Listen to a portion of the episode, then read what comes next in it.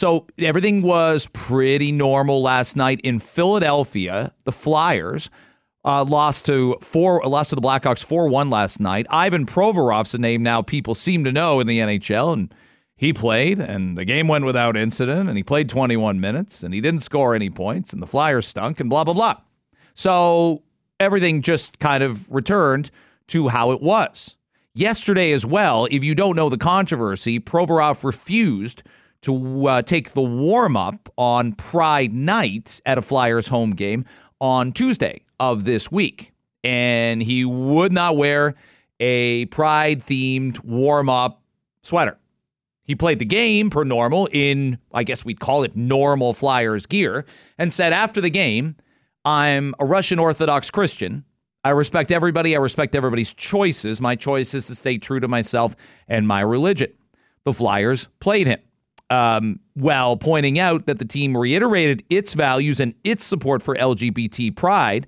Uh, Flyers coach John Tortorella defended the freedoms of uh, Provorov. Now, listen, I think the Flyers got embarrassed. I think they could have handled this internally. I think there still has to be a conversation to say, how do we avoid the egg on the face again? But there was, as you might imagine, uh, a reaction. And if you think it's a proper, like, there's only three reactions, right? You underreact, you overreact, or you properly react. And goes without saying in 2023, no matter what, no matter whom, no matter where, people will get just savagely attacked for creating controversy. It's one thing to criticize him. I would criticize him and say this should have worked been been worked out before. I might say to him if I'm his teammate, "What's the big deal?" And he might say, "Well, it is a big deal." And at that point, I've tried. I've maybe I've done my best, or even eighty percent of my best. So it's one thing to criticize him. I wish he'd worn the sweater.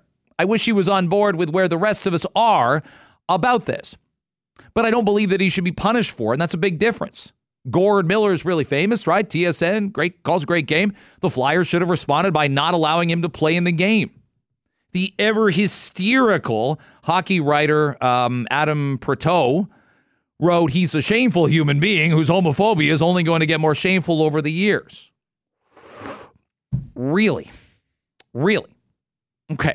Now listen. Freedom of speech is not without freedom of consequence. We already know that these things are true.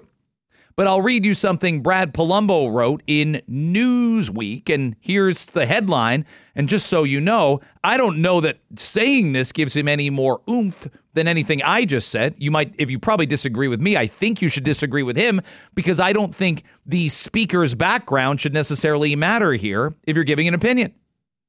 He writes, I'm gay. Leave Ivan Provorov alone. Gay rights once meant fighting for marriage equality and anti discrimination protections. Now it apparently means harassing random pro athletes who won't wrap themselves in the rainbow flag. The author goes on and says, speaking as a gay person who most certainly supports gay rights, be weird if he didn't. I can nonetheless safely say that Ivan Provorov did nothing wrong. He didn't discriminate against anyone. He didn't call anyone names or use any slurs. He didn't even say anything hateful or bigoted. All he did was politely decline to affirmatively embrace the pride movement. He signed up to play hockey, the author goes on, not to be an ambassador of a particular cause or movement. What's more, we have to be honest about the fact that the pride movement is not some apolitical, human rights based cause as Provorov's, Provorov's critics make it sound. Now, I think it's really interesting that we can localize this by saying, I don't defend people who are going to be anti gay. But I don't see Provorov's move as being that. He's just not signifying his support. We can get that there's a difference now. Like, we're not so stuck that you think those two things are interrelated, do you? Do you remember a Blue Jays player named Yunel Escobar? I do. He was a shortstop here uh, during kind of lean years for the Jays. Uh, I think he played second base also. And he was suspended for a three game series by the Blue Jays because under his eye black, he wrote an anti gay slur. And it was definitely a slur, like the homophobic F word in, in, in um, a different language, I should point out. So he apologized. He said he regretted it. And one of the most, uh, one of the times when the sports writers covering the news conference kind of giggled was he mentioned, well, um, I know gay people and I like gay people. My uh, hairdresser and my interior decorator are gay. Like, I'm not kidding. That was his explanation to say, I can't be homophobic. Somebody who cuts my hair is gay. Lovely.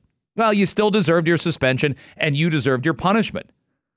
Are we so there in 2023 that there's this mass distinction between not not virtually showing support all the time to being homophobic, to showing absolutely I'm down with this cause and that cause and the other cause, and saying something that's hurtful or hateful, which Provorov didn't do.